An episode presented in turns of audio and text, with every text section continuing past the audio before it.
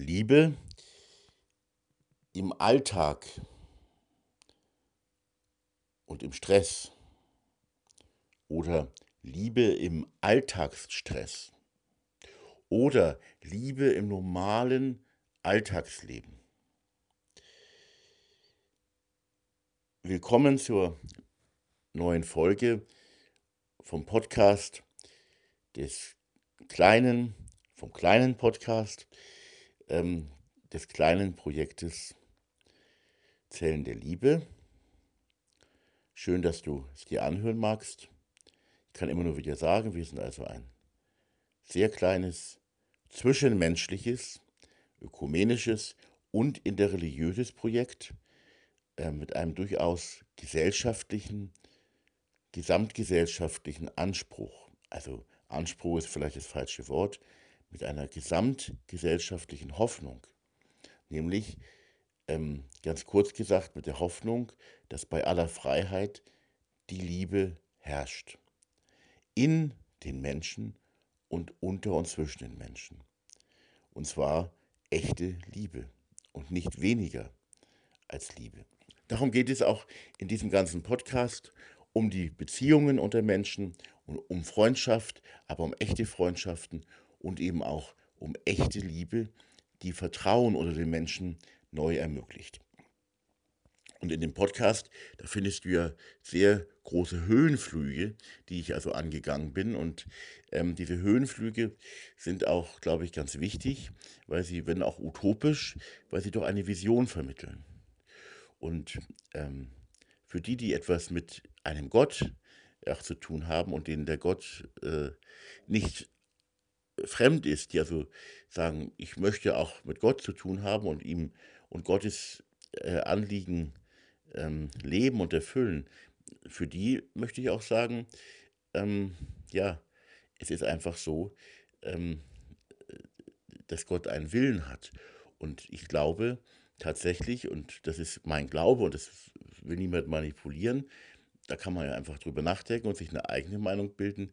Mein Glaube ist schon, dass Gott im Großen und Ganzen den Herzenswunsch hat, dass es so ist, oder besser gesagt, so wird, wie in vielen Gedanken in diesem Podcast beschrieben. Aber das ist eben nur meine Erkenntnis, das kann man auch ganz anders sehen, natürlich, und soll nicht manipulativ gemeint sein, sondern eher also als ein Vorschlag, den man annehmen kann, den man bedenken kann, den man natürlich auch ablehnen kann, und ein Vorschlag, den man auch weiterdenken kann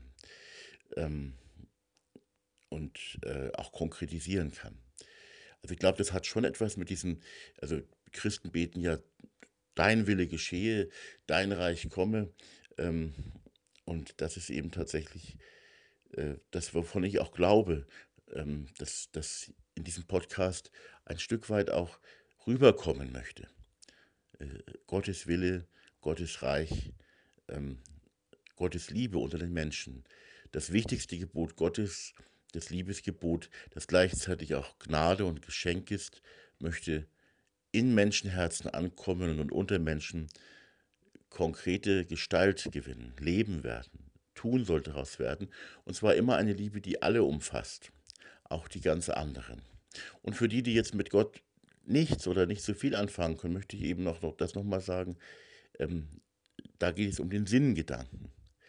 Also wenn man jetzt sagt, na, Gott ist mir suspekt, ich habe auch mit den Religionsgemeinschaften, wo es immer um irgendeinen Gott geht, keine guten Erfahrungen gemacht.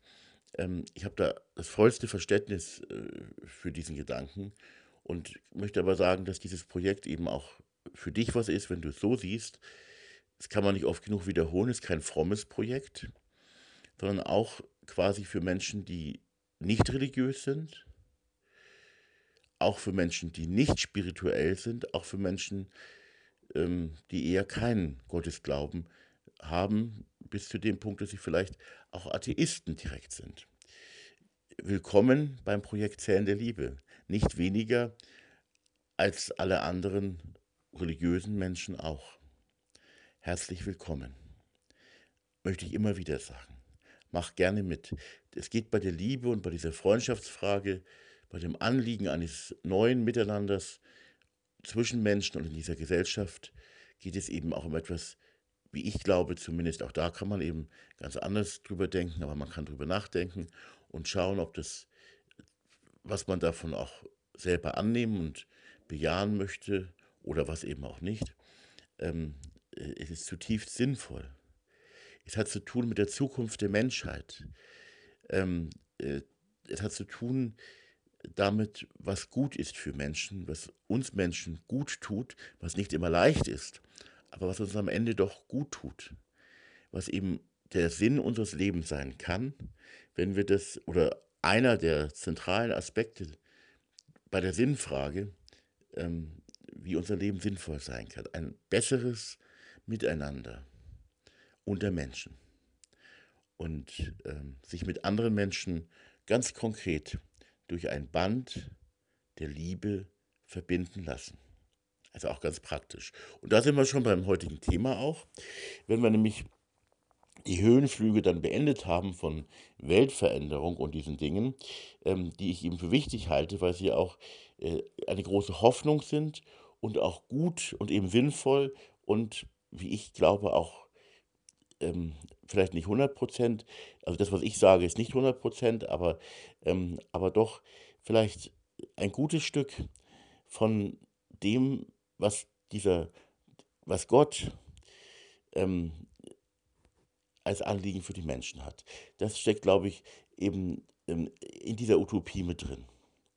Und Visionen sind wichtig und werden vielleicht erst in sehr langer Zeit wahr.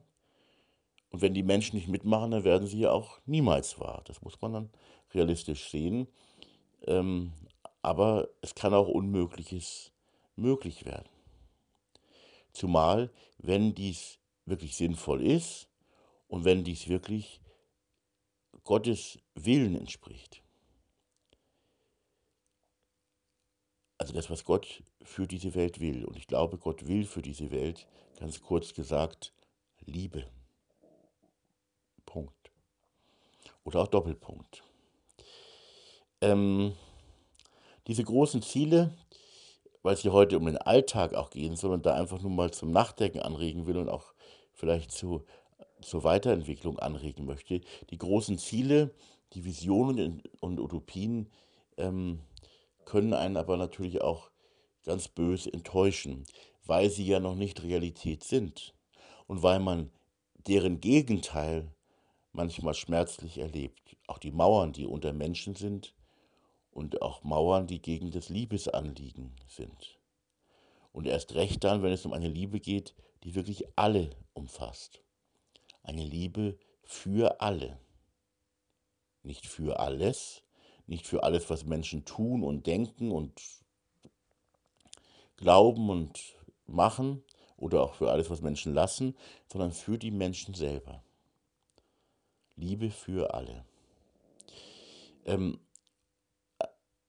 Die großen Ziele enttäuschen einen, ganz leicht. Aber im eigenen Umfeld und in der Nähe und im Kleinen, da geht was.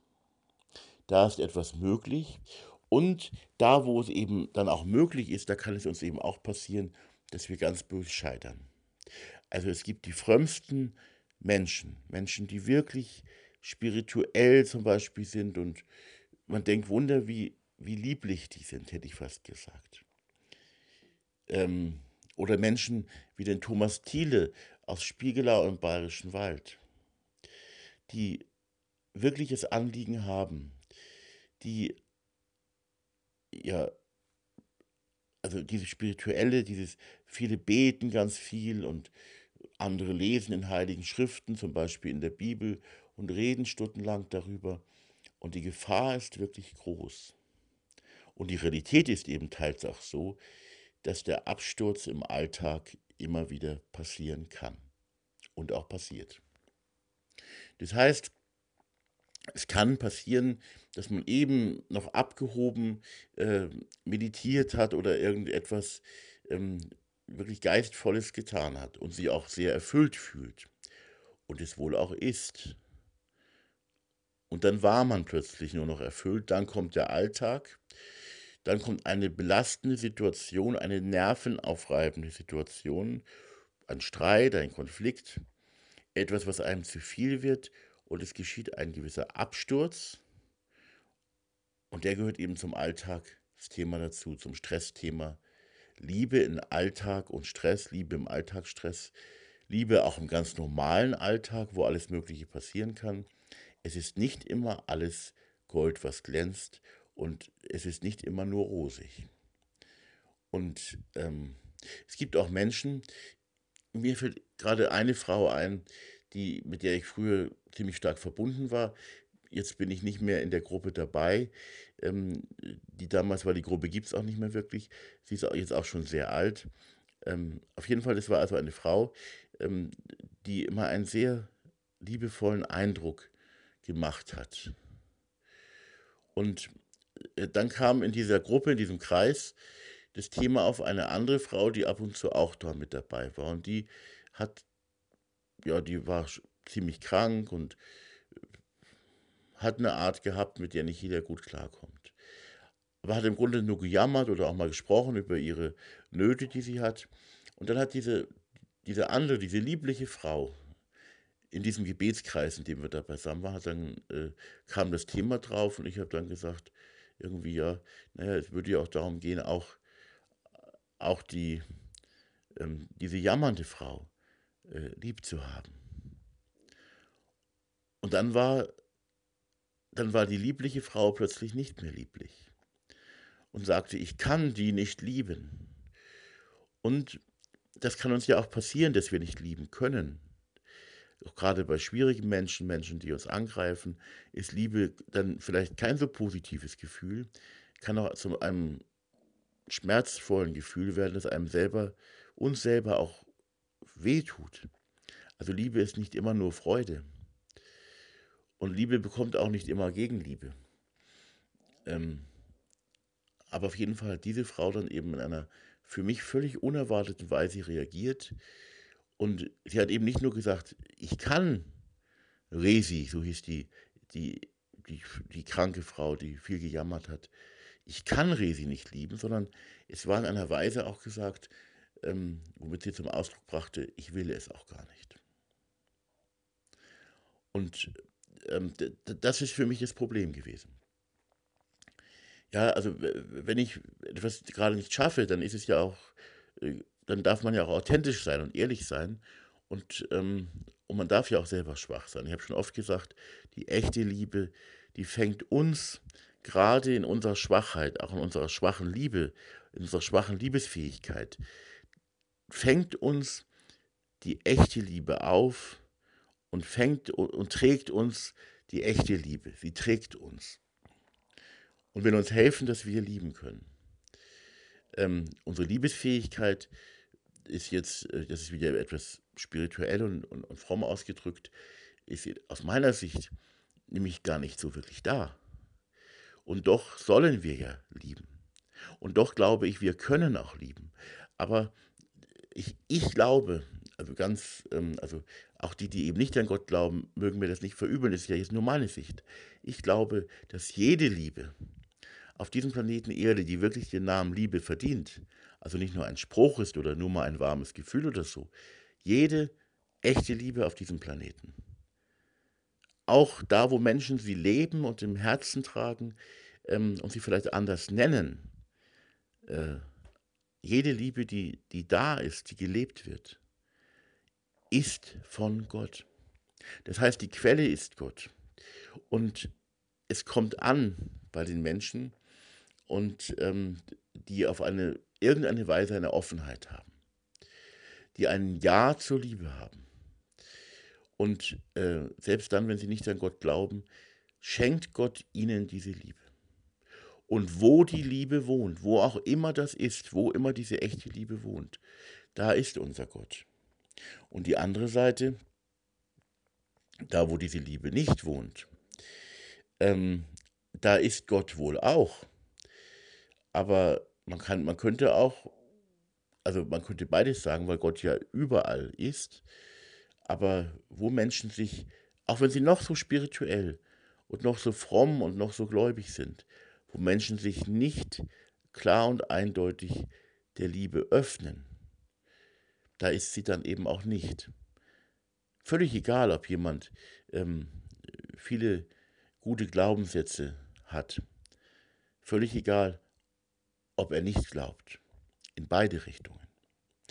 Also die Liebe ist einfach nicht automatisch da, nur weil wir geistlich, spirituell mit guten Worten unterwegs sind. Und sie ist auch nicht automatisch nicht da, nur weil wir keiner Religion angehören oder auch keine Religiosität oder keinen Glauben, keine Spiritualität haben. Selbst da kann die Liebe sein. Es gibt Menschen, die auf erstaunliche Weise liebevoll sind und den Menschen zugewandt. Nur die Gottesliebe ist halt nicht ihr Ding. Also sie wollen Gott nicht lieben. Eben oft auch aus bestimmten Gründen. Und wie gesagt, mein vollstes Verständnis auch dafür. Die Liebe kann sich Wege suchen in Menschenherzen und im Tun und Leben von Menschen, mit denen wir noch gar nicht gerechnet haben.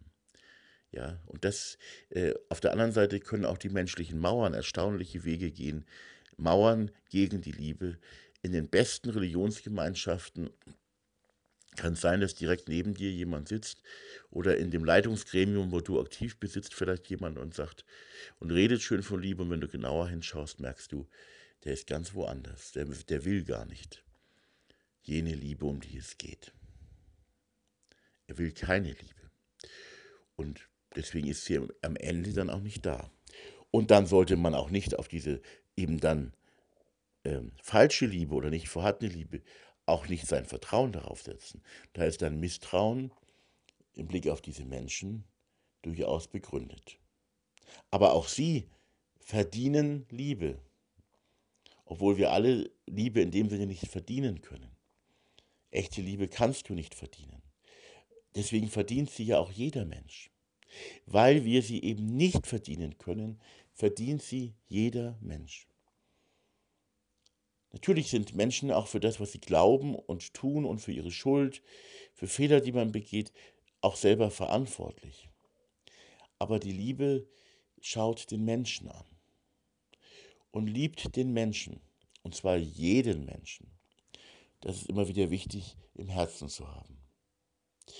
Eine Liebe, und das merken wir gerade im Alltag manchmal auch, da gibt es vielleicht die böse Schwiegermutter. Und nennen wir sie einmal Annelies. Schwiegermutter Annelies, also meine zwei Schwiegermütter, die ich habe, die heißen beide nicht Annelies. Durch die Scheidung der Eltern meiner Frau sind also zwei Schwiegermütter quasi da. Es heißt keine Annelies. Jetzt ganz wichtig, da kann es echte, schwerwiegende Probleme geben. Da kann echt und viel schief laufen. Da können echte Lasten da sein, die man manchmal kaum noch packt. Aber eine Herzenshaltung zu entwickeln von diesem für alle, Liebe für alle, die Welt retten oder so, ja, und Gott will die Welt ja retten, hinzukommen zu dem Alltäglichen, zu dem Kleinen, wo es auch ganz konkret wird. Und dann eben zu sagen, für Schwiegermutter Annelies, für die böse Schwiegermutter Annelies. Ich muss mir auch das Bössein vielleicht auch gar nicht schönreden. Manche reden sich das schön und dann sagen sie, jetzt kann ich ein Herz haben, was für diesen Menschen eingestellt ist. Was wirklich sich der Liebe für und zu diesem Menschen wirklich öffnet. Ja, aber bitte nicht schönreden. Es kann und es darf schlimm sein, was Schwiegermutter Annelies tut und denkt. Aber das Herz des Liebenden soll ein Herz für sie sein. Ihr zugewandt, für sie eingestellt. Und ich habe es vorhin schon gesagt, das kann sehr schmerzlich sein. Wenn du spürst, da ist vielleicht ein Mensch, mit dem du eine besondere Verbindung haben könntest oder familiär auch hast, und dann merkst du, dass dieser Mensch in seinen Mauern steckt, Mauern, für die er selber verantwortlich sein mag, böse Mauern, vielleicht durch die Lebensgeschichte, zumindest ist es durch die Lebensgeschichte mitverursacht. Ein Herz, das für die böse Schwiegermutter Annelies, für die tatsächlich böse Schwiegermutter Annelies eingestellt ist. Das ist eine Alltagsaufgabe, die keine leichte ist. Mir geht es wirklich so, ich bin, also von meiner Überzeugung her, jetzt auch von meinen Wurzeln im Christlichen, bei all dem, was ich da sehr, sehr skeptisch sehe und auch ganz anders sehe, als ich es früher gesehen habe. Ich bin jetzt als ein Mensch, der quasi Jesus gut findet und Jesus nachfolgen möchte und der das Liebesgebot und Geschenk gut findet, bin ich wirklich von der Überzeugung her überwältigt, manchmal auch emotional, und dass ich wirklich ergriffen bin davon. Ich bin überwältigt von der Liebe Gottes zu allen. Davon kann ich tief ergriffen sein. Wenn mir das mal wieder besonders bewusst wird, überwältigt werde ich dann von der Liebe Gottes zu allen, zu denen ich ja selber auch dazugehören darf.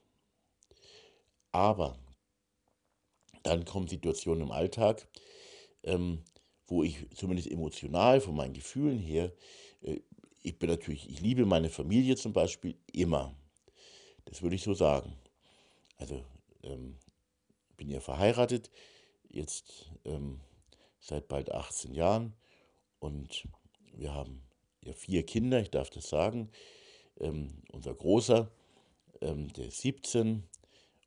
Der zweite ist 14, der dritte ist 12 und unsere Kleine, die ist 8.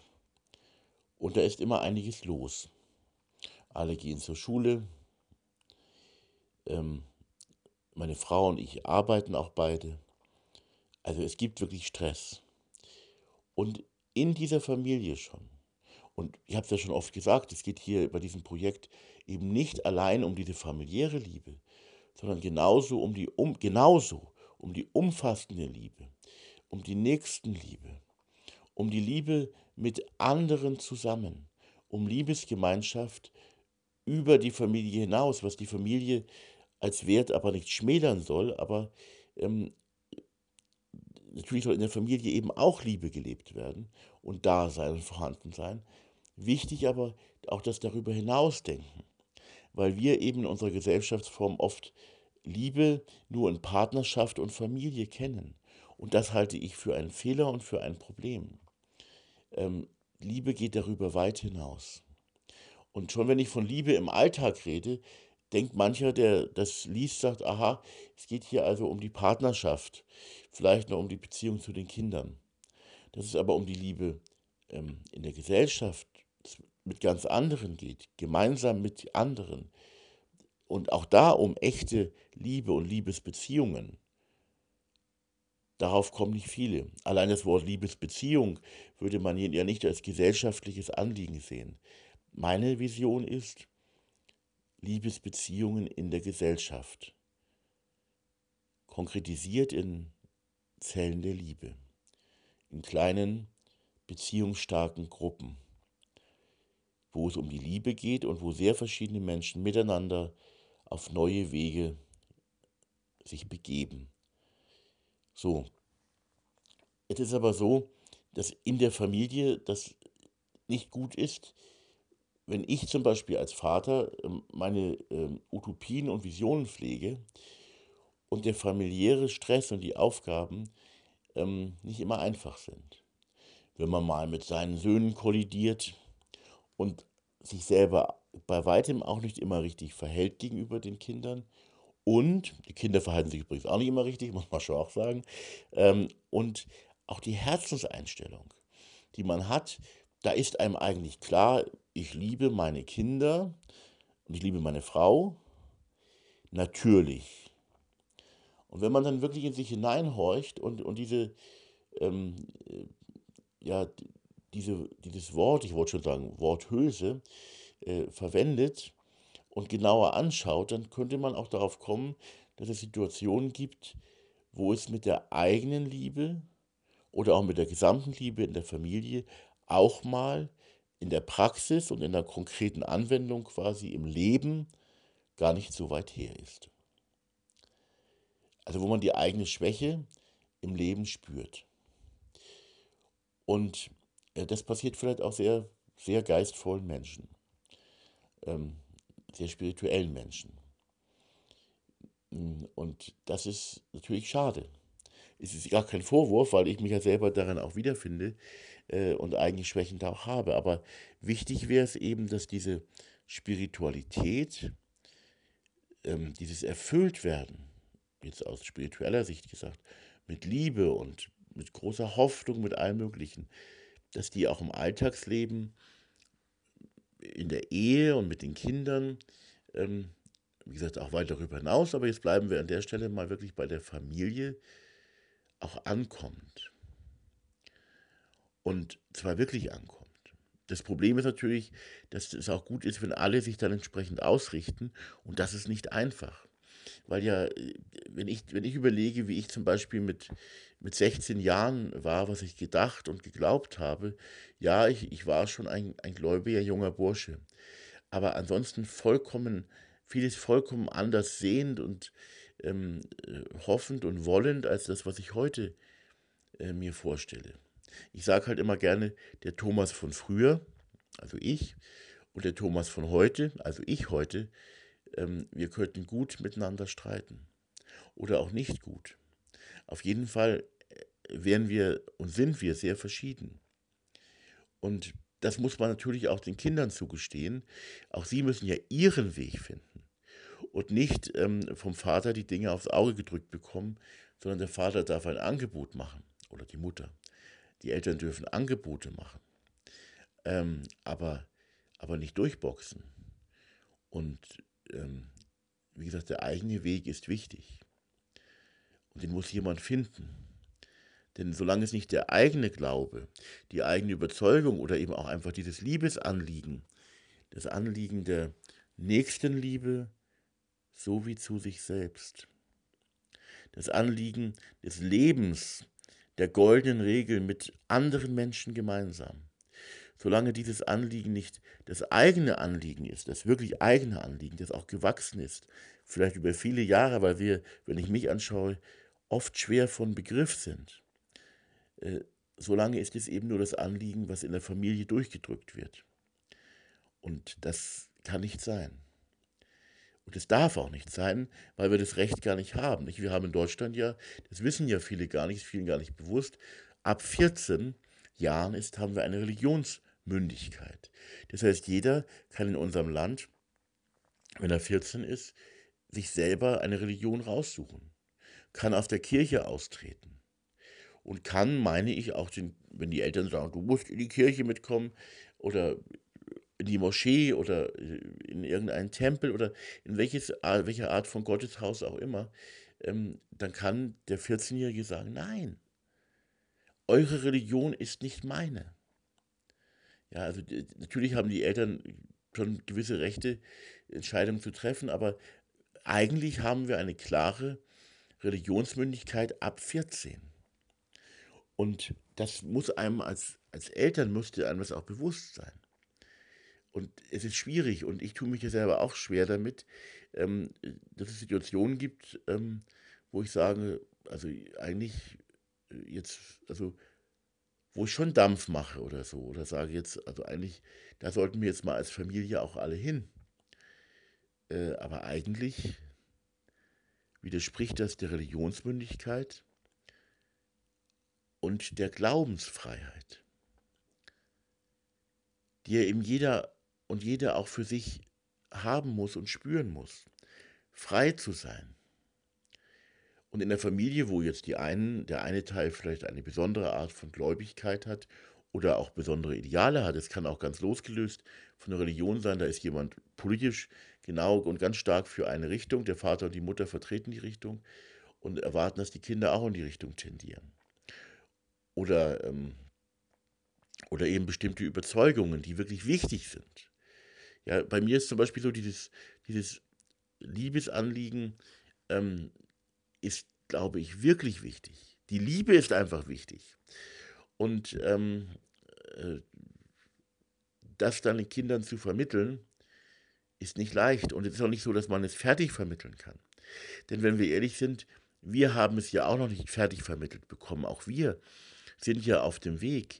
Auch wir sind ja Schülerinnen und Schüler. Wir sind Lernende. Ein Leben lang.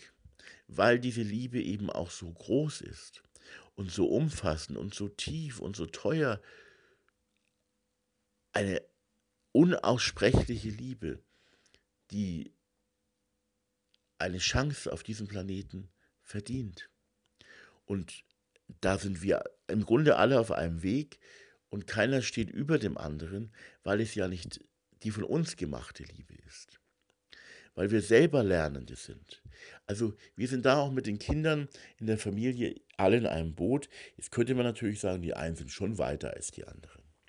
Da muss man aber aufpassen, weil ja gerade Kinder und jüngere Kinder nochmal extra auf eine ganz, also vor allem jüngere Kinder, auf eine ganz eigene Weise liebevoll sind und auch auf die Liebe der Eltern zum Beispiel, dieses Wort vom Urvertrauen ist da auch wichtig, ein Vertrauen in der Regel oder ganz oft haben, das wir später dann auch wieder verloren haben.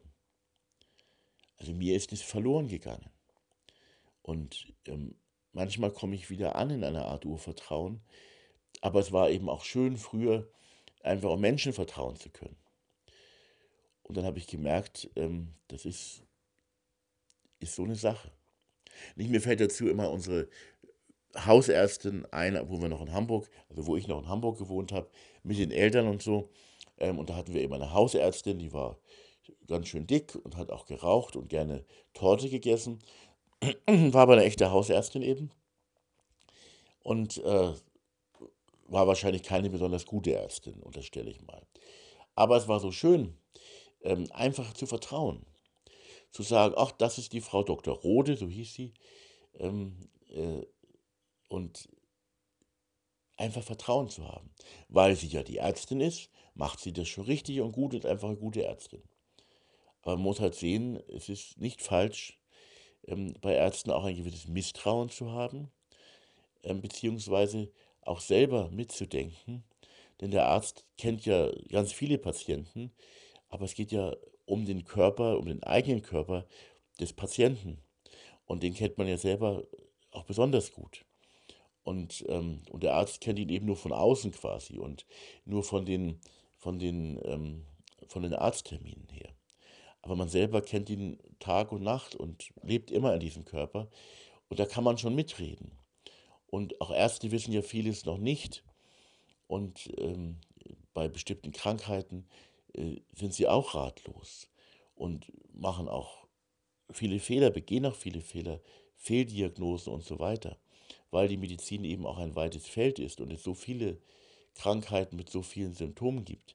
Also Achtung, man kann einem Arzt vertrauen, dass er sich Mühe gibt von Herzen, aber es kann auch sein, dass der Arzt wirklich keine Ahnung hat. Es war einmal so, dass meine Frau in eine Arztpraxis gegangen ist und da hatten unsere Kinder oder wir alle eigentlich oder ein Teil der Familie zumindest hatten eine Krankheit, die ging im Kindergarten rum, hatten auch die Kindergärtnerin und so und die heißt oder wird genannt Hand-Mund-Fuß. Ist wohl nicht gefährlich, die Krankheit, aber sehr unangenehm. Ich habe es damals selber auch gehabt, also Hand, Mund, Fuß ist keine schöne Krankheit. Und dann war meine Frau eben mit einem der Kinder oder mit mehreren war sie in einer Arztpraxis und dort wurde es zuerst mal als Scharlach diagnostiziert, das war es nicht. Und dann hat der Arzt gesagt, er kennt die Krankheit Hand, Mund, Fuß gar nicht. Und dann hat er das erste Mal gegoogelt. Und das fand ich erstaunlich, weil diese Ärzte eben selber auch Kinder haben. Und Und er hatte einfach keine Ahnung. Und das fand ich aber gut, dass er das eingestanden hat. Er hatte keine Ahnung. Und es macht einen Arzt auch vertrauensvoll, wenn er mal keine Ahnung hat und nicht als Halbgott in Weiß immer den Eindruck vermittelt, als würde er alles wissen. Solche Ärzte gibt es ja leider auch. Und das fand ich also gar nicht so schlecht eigentlich. Was ich aber schon schlecht fand, ist, dass er wirklich keine Ahnung gehabt hat. Nicht? Also auf jemanden, der keine Ahnung hat, sollte man dann zumindest aufpassen mit dem Vertrauen. Und so ist es mir auch in meinem eigenen Lernprozess so ergangen, ich habe viel Vertrauen unter Menschen verlernt. Durch negative Erfahrungen, durch blutige Nasen, wo ich gegen verschlossene Türen gerannt bin. Und es waren aber auch wichtige Erfahrungen, die ich vielleicht oder ziemlich sicher auch selber gebraucht habe für meinen Fortkommen im Leben, für mein Weiterkommen. Ja, ganz wichtig ist für das Miteinander im Alltag, wo zwei Menschen oder auch mehr Menschen natürlich in Wahrheit lieben, da ist, glaube ich, auch Gott mitten, also in ihren Herzen und auch unter ihnen. Wo zwei Menschen wirklich und wahrhaftig lieben, einander lieben und auch andere lieben wollen. Da ist die Liebe dann auch da und da ist Gott auch da. Wo zwei Menschen oder mehr Menschen, zwei oder drei oder auch mehr, in Jesu Namen, in Gottes Namen zusammen sind oder so tun als ob oder glauben, sie wären es, und nicht in Wahrheit lieben, da ist er nicht in ihrer Mitte. Da ist er da und will auch für sie da sein. Aber tatsächlich ist er da, da wo Menschen sich von seiner Liebe distanzieren, nicht da. Und Gott will und soll im Alltag ja da sein und da bleiben und eben auch in Konflikten. Nun gibt es manche, die lassen Konfliktthema, ganz wichtig, lassen Konflikte und Konfliktthemen weg. Das ist manchmal auch ganz sinnvoll und es sollte auch nicht zu viel vorkommen, dass wir Konflikte in unserer Mitte haben. Aber Konfliktthemen, Themen, die wir wirklich unterschiedlich sehen, finde ich, dürfen auch vorkommen. Und sie dürfen auch einmal deutlich vorkommen. Denn wenn wir die Liebe untereinander leben, so wie es in der Familie oft ja auch relativ gut gelingt, da gibt es auch einmal einen Konflikt. Und wenn da eine Grundlage ist, ein Fundament, eine Quelle der Liebe ist, dann hat auch der Konflikt einen Platz. Man wird aber auch nicht dauernd über Konfliktthemen reden. Aber man darf auch einmal etwas kritisieren. Man muss nicht immer nur Friede, Freude, Eierkuchen Themen teilen. Man kann auch einmal das Negative zulassen und darüber reden, und es wäre gut, wenn die Liebe darüber nicht zerstört wird. Denn wir wissen ja jetzt, in Corona-Zeiten merkt man es besonders, dass sogar Partnerschaften zerbrechen oder Riesenprobleme haben, weil das Konfliktthema Corona da ist. Und weil eben nicht alle das so sehen wie die Regierung oder so, sondern es gibt sehr verschiedene Meinungen dazu. Muss man ganz stark auch differenzieren.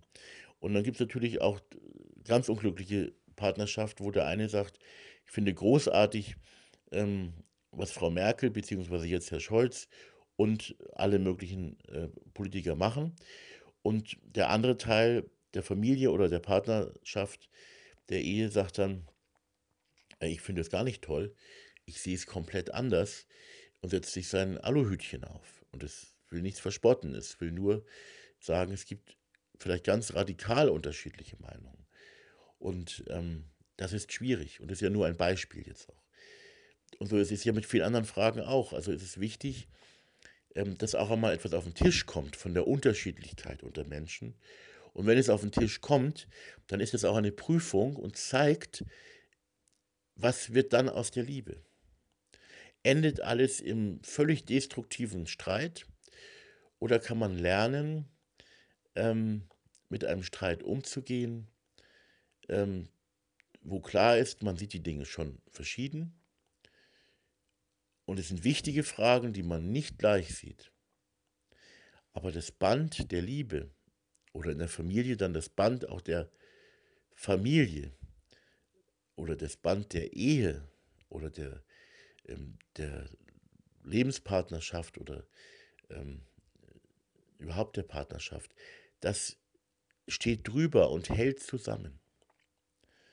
Und auch wenn man momentan im Konflikt einmal Gefühle hat, die sich nicht so positiv anfühlen, nicht so, dass man sich zusammengehalten spürt, nicht so positive Gefühle, dann ist es doch wichtig, dass das nicht im Zentrum steht, sondern das passiert halt auch mal, oder es darf zumindest passieren und es darf auch häufiger passieren, je nachdem, wie Menschen strukturiert sind und worüber sie reden wollen, was sie miteinander machen. Aber das Band der Liebe sollte immer wichtiger sein.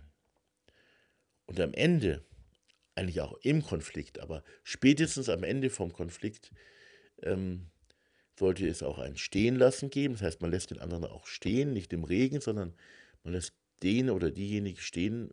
Die eigene Meinung darf derjenige nämlich behalten, auch wenn sie anders ist als die eigene. Und das Band der Liebe ist spätestens nach dem Konflikt dann wieder fest und klar und die Priorität. Die Verbundenheit steht über dem Konflikt, über der Unterschiedlichkeit. Unterschiedlichkeit ist mir aber hier ein zu schwaches Wort, weil Unterschiedlichkeit sagt eben auch, naja, der eine hat die Hautfarbe, der andere hat jene oder so, sondern ich meine jetzt auch, es gibt Fragen, wo der eine sagt, ich sehe das so. Also ein konkretes Beispiel, ich streite mit einem Katholiken drüber, ich bin ja jemand, der den Papst Franziskus in ganz vielem, was er sagt, nicht in allem, aber in vielem, was er sagt, finde ich den richtig gut. Aber ich glaube nicht an das Papstamt. Und nun kollidiere ich meinetwegen in einer Gemeinschaft mit jemand anderem, der oder die sagt dann, also ich finde das Papstamt so wichtig, und es hat ja auch Jesus selber eingesetzt gegenüber Petrus und bringt dann die Argumente für das Papstamt. Und ich sage dann, nee, ich finde, es gibt gute Argumente gegen das Papstamt und dann nenne ich meine Argumente. Und dann ist es eben, können daraus eben richtige Spannungen und Probleme entstehen. Also nicht nur eine bunte Verschiedenheit, sondern auch Unterschiede, wo der eine sagt, ich finde, das ist wichtig und das ist für mich total wichtig, ist das Papstamt, dass es das gibt, und dass der andere sagt, ich finde, das Papstamt ist eigentlich ein Monarch, also was ich eben sagen würde, ist eben ein Monarch der Gemeinschaft, der sogenannten Gemeinschaft Jesu, in dem Fall der katholischen. Das hat für mich in der Gemeinschaft Jesu, hat ein solches Amt, würde ich dann auch so scharf formulieren, eigentlich gar keinen Platz, weil es eigentlich sehr autoritär strukturiert ist und nicht nur Vollmacht beinhaltet, sondern auch echte Macht beinhaltet über andere Menschen. Das hat für mich in einer guten, richtig guten Liebesgemeinschaft eigentlich keinen Platz. Und bei aller Hochachtung vor dem aktuellen Papst. Und dann kann daraus eben was ganz Schlimmes entstehen, ist eben nicht nur eine bunte Verschiedenheit, sondern man findet etwas richtig, man findet auch mal etwas falsch, auch von dem, was der andere glaubt oder denkt. Und man kann das auch mal durchdiskutieren, und ich sage es noch einmal, daraus entstehen Spannungen, und deswegen lassen manche eben solche Konflikte einfach weg.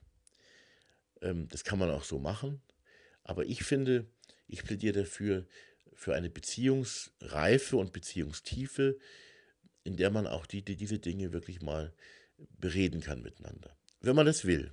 Ja, man kann ja auch sagen, naja, ich weiß das wie der andere das sieht und dass er davon überzeugt ist und ich bin von meiner Meinung auch überzeugt. Wir müssen jetzt auch gar nicht darüber diskutieren, denn wir haben ja eine andere Ebene, nämlich die Ebene der Liebe, die uns wirklich verbindet. Nicht? Aber wenn die Liebe natürlich durch Konfliktthemen dann zerstört würde, dann kann man sich auch fragen, ob die Liebe denn so eine Tiefe hatte, ob ihre quasi Qualität denn wirklich so hoch, so gut war. Denn Liebe, die Liebe ist, bleibt eben. Und sie bleibt auch in Konfliktzeiten und auch in schweren Zeiten. Und gerade dann beweist sie sich.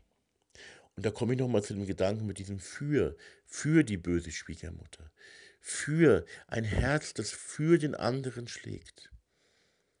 Auch dann, wenn ich vielleicht mal genervt bin von der Art und Weise, wie er oder sie glaubt oder auch nicht glaubt, anders ist. Das kann richtig nervig sein. Deswegen habe ich ja schon mal darauf angesprochen, dass es auch wichtig ist, dass das Miteinander im Wohnzimmer ankommt. Das Wohnzimmer steht hier nicht unbedingt für das Wohnzimmer, es kann auch die Küche sein, kann auch irgendwo anders sein, wo man sich persönlich begegnet. Das Wohnzimmer steht in einem guten Miteinander für mich als ein Bild dafür, dass man den anderen wirklich kennenlernt. Und das kann schmerzlich sein, weil man merkt plötzlich, guck mal, der andere ist eher so ein schmuddeliger Typ und ich bin immer wie aus dem Ei gepellt, also bin ich eigentlich jetzt nicht, aber nur als Beispiel. Der eine setzt sich für dies ein, der andere für was ganz anderes. Der eine ist vielleicht eher, und das ist eben auch ein wichtiges Thema im Alltag, der eine ist eher der spirituelle Typ und der andere ist eher der Täter. Und wobei sich ja beides auch wunderbar ergänzen kann. Das muss nicht jeder gleich sein, auch in dieser Frage. Und was eben diese Spiritualität und das praktische Tun und das Alltagsleben betrifft, das, glaube ich, ist eben ganz wichtig. Die Spiritualität, und da bin ich wirklich alles andere als ein Lehrer oder ein Lehrender oder so, sondern da bin ich ein Schüler und ein kleiner Schüler und ein Lernender.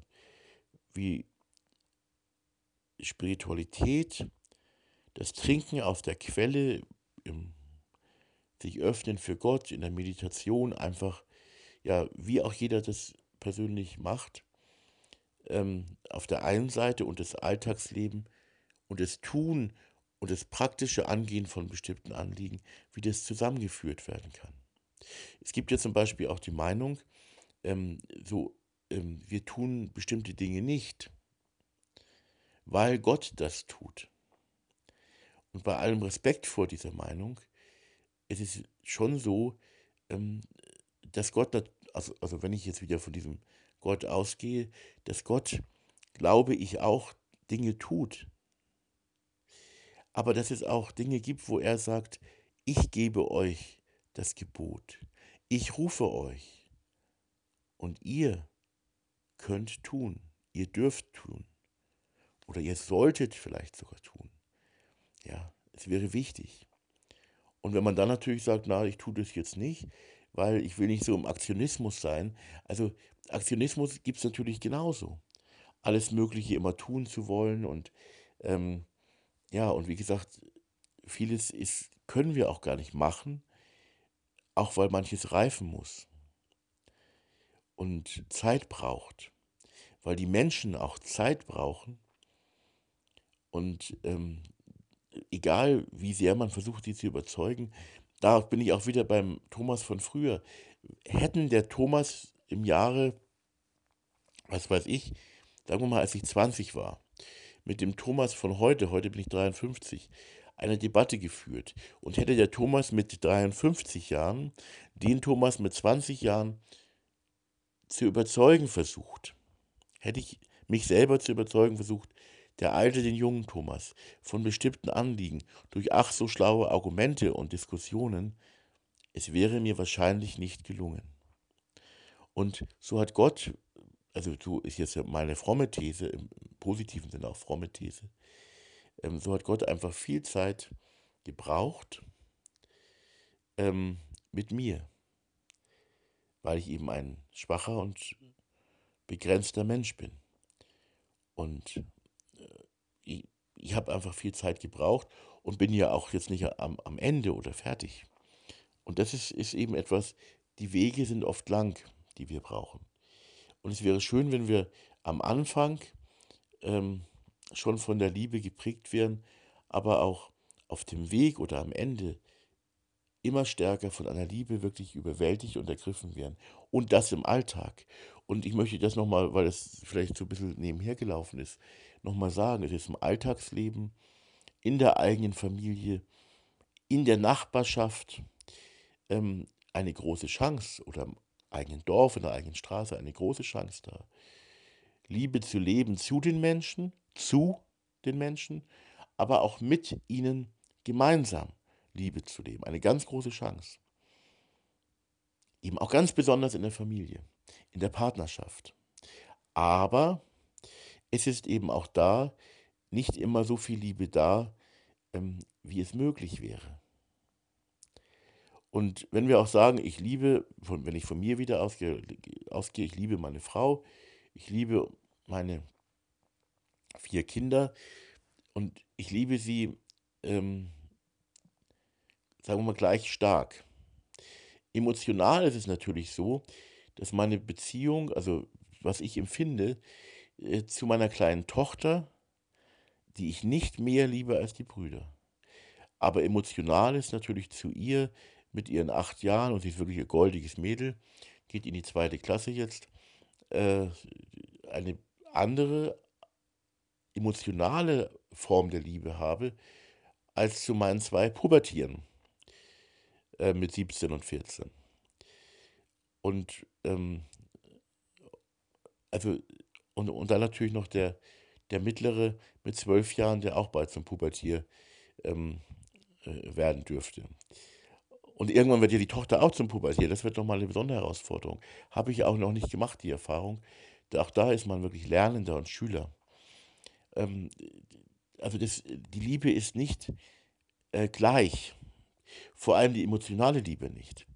Und es ist wichtig, da gerecht zu sein zu allen Kindern und eine gerechte und echte Liebe zu leben. Und wenn ein Konflikt zum Beispiel da ist, empfindet man, also gefühlsmäßig jetzt, nicht unbedingt Liebesgefühle.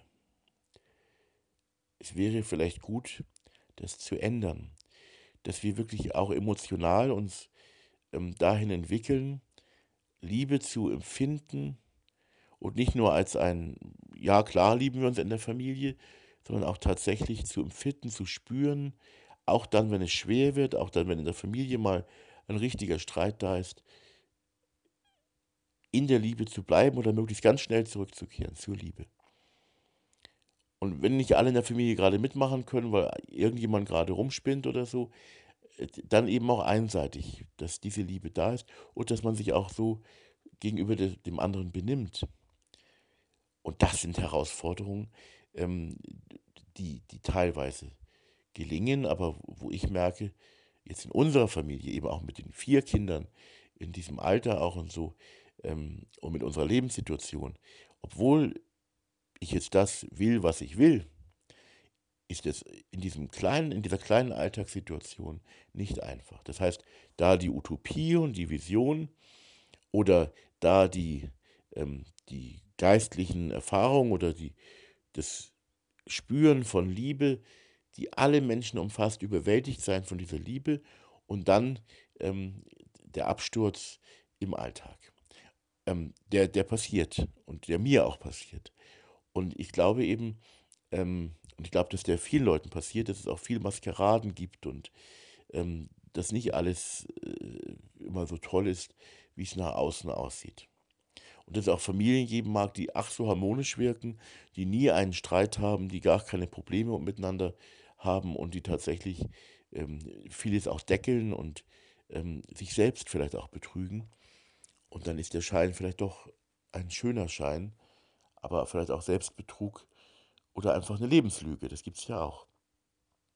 Die Frau zum Beispiel, die daheim sitzt und sagt, ach, ich bin so glücklich verheiratet und es geht mir so wunderbar, also um mal so ein plakatives Beispiel zu nehmen, und derweil sitzt der Mann irgendwo mit seiner Geliebten und die Frau sagt, würde mein Mann niemals machen. Na, und das gibt es ja.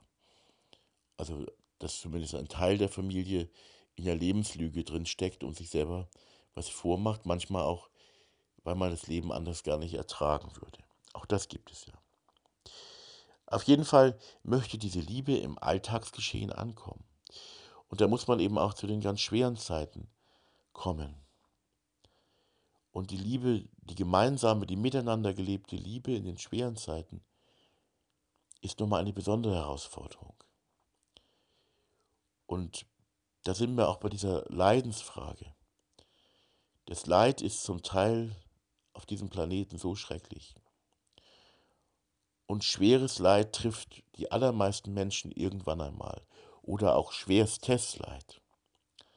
Ganz schlimm. Ganz schwer zu ertragen.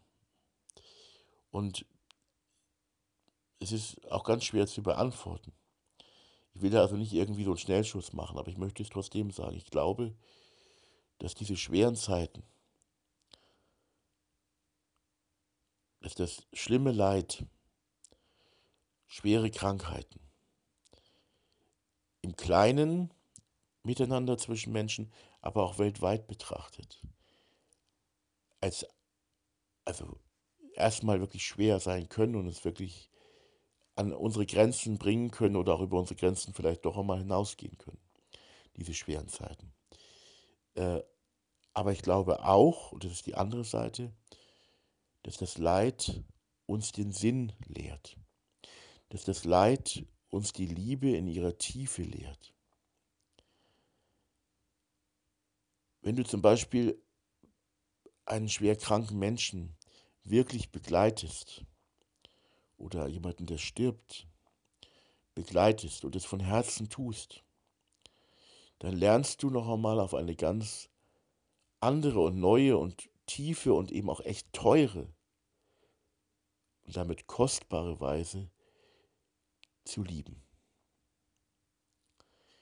Und so auch zumindest ein Stück weit die Lasten des anderen zu lindern. Also wer sagt, die Lebensschule soll so laufen, dass wir diese Dinge alle weglassen, diese schweren Zeiten. Und ich möchte es nochmal sagen, die sind dann auch wirklich schwer. Das ist nicht so, dass die einfach so, naja, ist schon wieder vorbei und wird schon wieder oder so. Sicher wird es schon wieder, es wird alles wieder. Das ist auch meine Hoffnung. Aber dieses Leid wird vielleicht nicht wieder. Und dann stehen wir eben da und sind hilflos und es ist wirklich eine dunkle Zeit. Aber wäre dieser Planet und unser eigenes Leben immer nur glatt und gerade und schön und alles läuft gut, keiner wird krank, keiner muss sterben, was natürlich eine pure Illusion ist, aber manche leben ja auch in dieser Illusion und fühlen sich deswegen gut, weil sie in der Illusion stecken und sie selber auch hineinbegeben haben. Wenn wir aber von dieser Ebene, auf dieser Ebene wirklich leben würden, dann fehlt unserem Leben etwas. Und Liebe geht eben mit hinein in die Tiefe. Und dieses mit hineingehen in die Tiefe kann man nicht mit ganz vielen Menschen machen. Das Leben und die Möglichkeiten und die Zeit und die Kräfte, das Herzblut, das man hat, sind begrenzt. Man kann daran ja sonst auch selber zerbrechen. Aber die Erfahrung und das Leben von Liebe im Alltag, wenn es ganz schwer wird, ist eben nicht der normale Alltag, aber es gehört zum Alltag, zum normalen Leben dazu. Dieses Leben beschenkt einen zugleich mit neuen Dimensionen der Liebe. Und es hat auch immer den Aspekt mit drin, diese Liebe steht auch einem anderen Menschen bei. Es trägt seine Last mit, erleichtert seine Last. Und es ist eine Hilfe für andere Menschen, wenn man so liebt. Und das ist etwas, was es eben auch zu lernen gilt, und es kommt in unserem Leben. Und es ist gut, es dann hereinzulassen und die Tränen, die man vergießt, zuzulassen. Denn auch die Tränen gehören zum Alltag dazu. Und es gehören auch Ängste und Sorgen mit dazu. Und wenn man diese Ängste und Sorgen dann noch gemeinsam trägt und Menschen hat, zum Beispiel in der Familie, aber eben auch im Freundeskreis oder eben in einer, ist wie gesagt immer nur ein Arbeitstitel, in einer, wie auch immer genau, vorhandenen Zelle der Liebe, wo man miteinander Lasten tragen kann. Wichtig im Alltagsgeschehen. Übrigens noch ein ganz anderes Thema. Also dieses Thema ist wirklich wichtig, aber wir werden es, ja, soll einfach nur ein Impuls sein, auch um es an sich heranzulassen und diesen Weg auch zu wagen oder zu gehen. Vielleicht kommt er auch einfach auf uns zu, in unser Leben.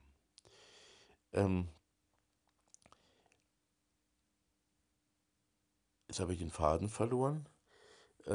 Auf jeden Fall, dass diese Liebe in diesen Situationen dann wirklich da ist. Und dass man nicht davor wegläuft, weil sie eben so schwer ist und teuer ist. Das bleibt eben ein Kernanliegen, das wir eben da haben. Genau, jetzt ist mir es wieder eingefallen. Dies ist der Beweis, dass ich zwar einen Notizzettel vor mir liegen habe, aber eben nicht alles notiert habe. Es gibt auch Alltagsthemen, über die man gar nicht redet. Zum Beispiel, hat jemand Schulden? Schwere finanzielle Lasten. Weiß nicht ein noch aus. Diese Dinge zu thematisieren und dass keiner dadurch verächtlich gemacht wird oder weniger wert ist als man selber, weil er da Probleme hat. Zu helfen. Und zwar nicht zu helfen als der Helfer, der großzügig von oben herab etwas gibt, sondern zu helfen einfach als Selbstverständlichkeit, auf Augenhöhe. Denn jeder von uns kann in schwierige Situationen kommen. Also auch diese finanzielle Not, wie es ja so bei den ersten Christen zum Beispiel, sie hatten alles gemeinsam. Ja, und übrigens steht da ja auch, sie waren ein Herz und eine Seele. Ja, also die ersten Christen. Das ist das eine, das ist auch das Innere, was mit dazu gehört, aber eben auch ganz praktisch. Das Praktische ist eben wichtig, muss eben mit dem Inneren zusammengeführt werden. Und sie hatten alles gemeinsam. Und ich denke, das hieß eben auch, dass man sich gegenseitig ganz praktisch einfach geholfen hat. Ja, nicht in dem Sinne, dass jetzt der Einzelne gar nichts mehr besitzen durfte, sondern dass man sich daran nicht festhielt und gesagt hat, naja, wenn jetzt einer Hilfe braucht, dann kriegt er halt Hilfe. Und übrigens nicht nur gegenseitig, dass sich in diesen Gemeinschaften dann geholfen wurde, sondern eben auch den Leuten außerhalb wurde ja geholfen. Nicht? Also was heute so in Caritas und Diakonie dann ja, zum Teil noch ganz gut ist, zum Teil aber auch ja, rein, ja, also nicht so ist, wie es eigentlich gedacht ist. Also nicht von der Liebe zu den Leuten beherrscht, sondern eher beruflich halt. Und wo das zu sehr beruflich ist und zu wenig von Liebe erfüllt ist, da ist es eben auch nicht gut. Also es ist ganz wichtig, ist also das Leben von Liebe gerade im Alltag und das Tun der Liebe, aber eben auch vor dem Tun. Vor allem Leben muss zuerst einmal die Liebe ankommen. Oder andersrum. Die Liebe ist da und wir müssen oder sollten in der Liebe selber erst einmal ankommen. Und der Liebe auch nicht auskommen, wie das eben im Alltagsgeschehen, im rauen Alltag vielleicht auch geschehen kann. Ich denke immer so, heute hat man ja diese Art, dass man Kinder zum Beispiel nicht schlägt. Das finde ich auch sehr gut und richtig. grundsätzlich. Aber es ist doch so, wenn man, ich denke so, unser Dorf ist eigentlich ein ehemaliges Glasmacherdorf, wenn dann die Glasmacher mit 10 Kindern daheim von der Nachtschicht, von schwerster Arbeit und nicht 8-Stunden-Nachtschicht, sondern auch länger, nach Hause gekommen sind und schlafen wollten. Dann kommt der Vater heim, die Mutter ist mit den Kindern im Einsatz und dann zu sagen, dass du ja die Kinder nie schlägst, ist ein hehres, wirklich ein hehres Anliegen. Also gut als Anliegen. Aber die Situationen fordern natürlich dann so sehr, wenn dann vielleicht noch irgend so eine kleine Arbeiterwohnung ist, wo man drin wohnt, dann ist es einfach ganz schwer, in solchen Situationen Liebe zu bewahren und die Liebe ankommen zu lassen oder selber auch in der Liebe anzukommen. Und dann streiten ja eben auch vielleicht das innere Herzensanliegen mit dem, was der Körper noch kann oder eben nicht mehr kann. Und dann schreit man auch mal und dann schlägt man auch zu. Und nur dieses Beispiel halt, das sind natürlich, wenn ich eine Ein-Kind-Familie habe oder eine Zwei-Kind-Familie und ein Einfamilienhaus mit 200 Quadratmetern habe, dann habe ich natürlich ohne Arbeit, die eher vielleicht nicht so anstrengend ist, nicht so hart ist, dann gelingt es vielleicht besser, als wenn ich wirklich selber total belastet bin von der Arbeit, gerade noch schnaufen kann und dann nerven die 10 Kinder noch. Und das mit den 10 Kindern ist ja kein Märchen. Das war ja in früherer Zeit häufiger. Und ja, das ist der Alltag. Und für manche. Und da dürfen wir nicht irgendwo umeinander fliegen, auf irgendwelchen Höhenflügen, sondern da geht es um alles. Und da geht es eben auch darum, authentisch zu sein und auch mal drüber zu reden miteinander, mit Menschen, zu denen man Vertrauen hat. Wie gelingt es einem selber? Wir dürfen ja eben auch scheitern. Die Liebe ist ja größer und höher. Oder gelingt es eben auch nicht? Und vielleicht auch zu teilen, wie man mit Problemen umgeht, die man da hat. Und voneinander auch zu lernen, dass eben das, was man auf der einen Seite empfangen kann, an Liebe, an Freundschaft, im Herzen, dass das auch wirklich im Leben ankommt und auch bleiben kann und stabil ist und tief und fest und sicher. Das wäre natürlich die Aufgabe und diese Aufgabe, nicht die Lösung, möchte auch dieser Teil vom Podcast stellen.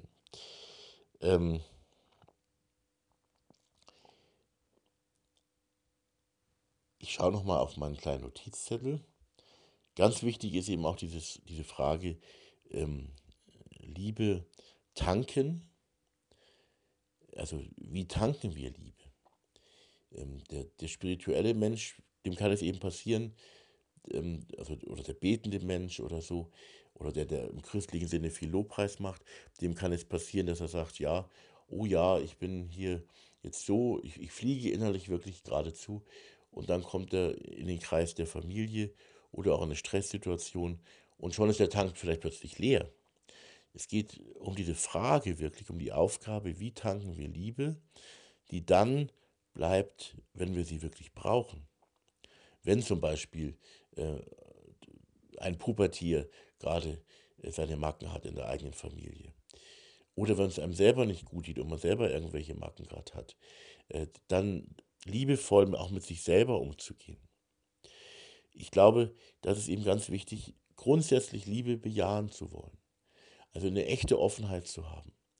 Und, aber wie das Tanken genau geht, das ist die Frage und die Aufgabe. Darüber nachzudenken, eben vor allem das Tanken, das nicht auf der einen Seite die spirituelle Seite hat und dann im Alltag schafft man die Liebe dann doch nicht, wenn man ehrlich ist, authentisch ist. Also beides ist wichtig und die Liebe soll ankommen, wir in der Liebe ankommen, am besten in der Liebe bleiben und dann soll die Liebe bleiben oder wir sollen oder könnten dann auch in der Liebe bleiben, wenn es nicht einfach ist, wenn Krisensituationen kommen und vielleicht gerade dann.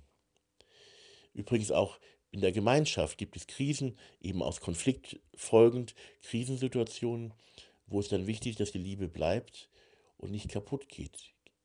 Es gibt Gemeinschaften, wo relativ viel Liebe ist oder zu sein scheint und dann kommt ein ganz schrecklicher Bruch in der Gemeinschaft oder für Einzelne in der Gemeinschaft. Das ist dann sehr schade und traurig. Und zum Schluss vielleicht noch die Frage, auf wessen Liebe, auf wessen Freundschaft vertraust du? Das ist eine ganz persönliche Frage. Auf wessen Liebe, auf wessen Freundschaft vertraue ich? Und dann geht es eben darum, zu bauen, weil ja in dieser Gemeinschaft mit anderen, in der vertrauenswürdigen und vertrauensvollen Gemeinschaft, und zwar mit begründetem Vertrauen, es gibt ja auch substanzloses Vertrauen, aber mit begründetem Vertrauen, dann geht es in dieser Gemeinschaft auch darum, dass man die eben auch baut. Denn in der Gemeinschaft, das ist für mich, glaube ich, auch ein ganz wichtiger Aspekt, für mich persönlich ist es so, für mich ist immer Gott die Quelle aller wahren Liebe und ich muss quasi zu ihm hin in der Liebe sein, in ihm sein und er ist in mir und so ist das ein Kreislauf und die Liebe ist da. Oder wenn ich das eben nicht auf diesem Weg bin, dann vertue ich mich auch leicht mal. Aber in der Gemeinschaft liebender Menschen, sicher liebender Menschen, schwacher Menschen, aber liebender Menschen, auf deren Liebe ich vertraue. Ich vertraue nicht darauf, dass sie perfekt sind, aber auf deren Liebe ich vertrauen kann. In dieser Gemeinschaft tanke ich auch nochmal in einer ganz besonderen Weise einfach, tanke ich auf. Und es tut mir gut. Und dann darf auch ein Konflikt da sein, wenn die Liebe auch da ist. Also die Tankstelle ist für mich auf der einen Seite Gott, übrigens der Gott, der wirklich alle Menschen liebt, auch mich. Also Tankstelle ist auch das Bewusstsein, ich bin geliebt in all meiner Fehlerhaftigkeit, Schwäche, Kleinheit, mit meinen Mängeln, mit dem, was ich nicht auf die Reihe kriege. Gott liebt mich. Mich und dich nicht weniger übrigens. Ganz wichtig. Und dann die andere Tankstelle eben auch, die wirklich gute Gemeinschaft. Nicht die gut scheint und die ich mir vielleicht schön rede, sondern die wirklich gute Gemeinschaft, wo es um Liebe geht und wo ich auf die Liebe der Freundinnen und Freunde vertrauen kann. Die bestärkt die Liebe auch in mir. Das ist auch eine Tankstelle. Und so wünsche ich dir und ja, mir selber schon auch, dass wir immer wieder tanken und dass die Liebe auch im Alltag besser gelingt. In der eigenen Familie, im Umfeld, mit den Nachbarn, mit Freundinnen und Freunden und auch eben in der Gemeinschaft. Gegenseitige Liebe, umfassende Liebe, dass da etwas wächst, was eben auch bleibt, wo es eben nicht leicht ist zu lieben. Weil eine Krise da ist, weil eine schwere Zeit da ist oder weil man auch die Fehler eines anderen Menschen zu spüren bekommt. Trotzdem, dass die Liebe bleibt, dass die Liebe auch bleibt im Streit. Weil so wäre der Streit auch anders, als wenn wir eigentlich mal kurz so aus der Liebe rausfliegen. Die Liebe ist ja da und die Liebe bleibt da. Und so müssen wir eigentlich nur bleiben. Und das ist die Gabe und die Aufgabe.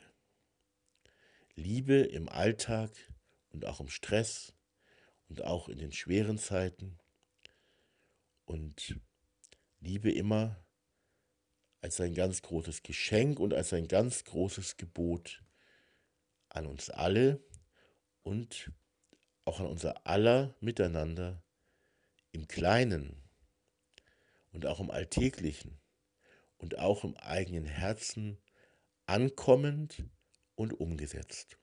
Dafür viele gute Wünsche und bis zum nächsten Mal. Alles Gute und viel Liebe im Herzen und im Leben und im Tun und Handeln miteinander und für andere. Ein neues Miteinander kann so wachsen, im Kleinen und aus dem Kleinen heraus, hoffentlich auch einmal im ganz Großen. Tschüss. Ich habe eine ganz große Hoffnung und es ist auch in meinem Herzen so und es ist angekommen bei mir, dass ich nicht nur die Hoffnung habe, sondern auch die Gewissheit. Es wird einmal so sein, dass alle Menschen einander lieben werden. Dass die Liebe Gottes die Menschen quasi regieren wird bei aller Freiheit. Liebe ist ja immer auch etwas Dienendes. Und dass tatsächlich so wahr wird, was die Christen im Vaterunser beten, dein Wille geschehe, dein Reich komme. Denn das ist der Wille Gottes, den er ja auch geboten hat, der geschehen soll. Dass die Menschen einander lieben. Und daran kann man natürlich mehr als zweifeln. Und man kann die Hoffnung verlieren, die Hoffnung aufgeben. Und ich kenne das genauso. Und wenn man eine solche große Hoffnung hat, ist dies auch eine weitreichende Hoffnung, eine sehr umfassende. Sie umfasst ja alle. Aber die andere Seite ist natürlich auch, oder ein Teil dieser Wahrheit, dass ich diese Hoffnung und auch diese Gewissheit nicht innerhalb der nächsten 14 Tage erfüllen lassen wird. Es braucht Zeit, aber vielleicht wird es wirklich einmal so sein. Und es braucht natürlich das freie Ja der Menschen, die Freiheit und das Ja der Menschen, aller Menschen. Aber vielleicht wird es wirklich einmal so sein, dass es wie eine Sturzwelle um die Welt geht, wo die Menschen sich dann einfach öffnen und freiwillig und mündig auch, nicht manipuliert, aufmachen für eine Liebe, die ihnen allen gilt, die uns allen gilt, die sie wirklich alle umfasst und die wirklich, und das nicht nur als ein Spruch, die wirklich alle erreichen will, und zwar alle Menschen unbedingt erreichen will, mit einer großen Leidenschaft, tiefen Leidenschaft. Das ist das, was diese Liebe will, was Gott will. Sein Wille soll tatsächlich geschehen. Sein Liebesreich soll tatsächlich kommen. Sein Wille soll geschehen, was diese Liebe angeht, wie im Himmel, so auf Erden, auf dieser Welt. So sehr hat Gott die Welt geliebt. Und das ist wirklich das, was ich im Herzen trage. Und wo ich wirklich eine Sicherheit, eine Gewissheit, eine innere Gewissheit haben darf, dass es geschehen wird. Das tröstet auch ein Stück weit über das hinaus, was man erlebt. Es tröstet über das hinaus, es hilft auch ein bisschen mir selber, wenn ich erlebe und sehe, was ich heute sehe. Wenn ich die Blockaden spüre, die Mauern spüre, schon in unserer wohltemperierten Gesellschaft, um nicht zu sagen unserer lauen Gesellschaft. Und genauso aber auch da, wo Menschen von Bosheit und Hass und Krieg und fast Kriegslust erfasst sind. Auch für diese Menschen gilt es. Und das erscheint heute wirklich hoffnungslos. Die Wirklichkeit kann uns ganz schön runterziehen, im Angesicht einer solchen Vision, dass die Liebe siegen wird. Aber es ist auch ein Teil der Wirklichkeit, was kommen wird. Und dass die Liebe kommen wird und ankommen wird im Herzen von wirklich jedem Menschen. Auf der Erde, auf dieser unserer Welt. Und das nicht unter Missachtung des eigenen Willens, um es noch einmal zu sagen, sondern eine Liebeswelle, die die Menschen erfasst, erfassen wird, wo die Menschen Ja sagen aus vollem Herzen, aus eigener Überzeugung, freilich aus gewandelter Überzeugung und wodurch sich die Überzeugung der Menschen, die heute noch in Blockaden sind, wandeln wird. Das ist eine gute Frage. Das muss ich aber gar nicht wissen.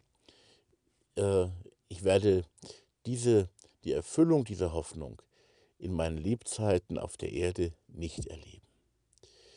Ich hoffe, ich erlebe hier und da zumindest den Geschmack dieser Wirklichkeit. Ein Stück der Realität, ein Stück der Wirklichkeit heute, morgen und übermorgen. Dass, wenn ich einmal gehe, dass ich dann wirklich viel habe sehen dürfen, was aber noch viel zu wenig sein wird im Vergleich zu der vollen Erfüllung dessen, was einmal kommen wird. Und ja, ich glaube tatsächlich für alle die, die gottgläubig sind, ich glaube tatsächlich, Gott will das. Es ist sein Wille, besser gestern oder vorgestern, als irgendwann, vielleicht in ein paar hundert Jahren erst oder in ein paar tausend Jahren.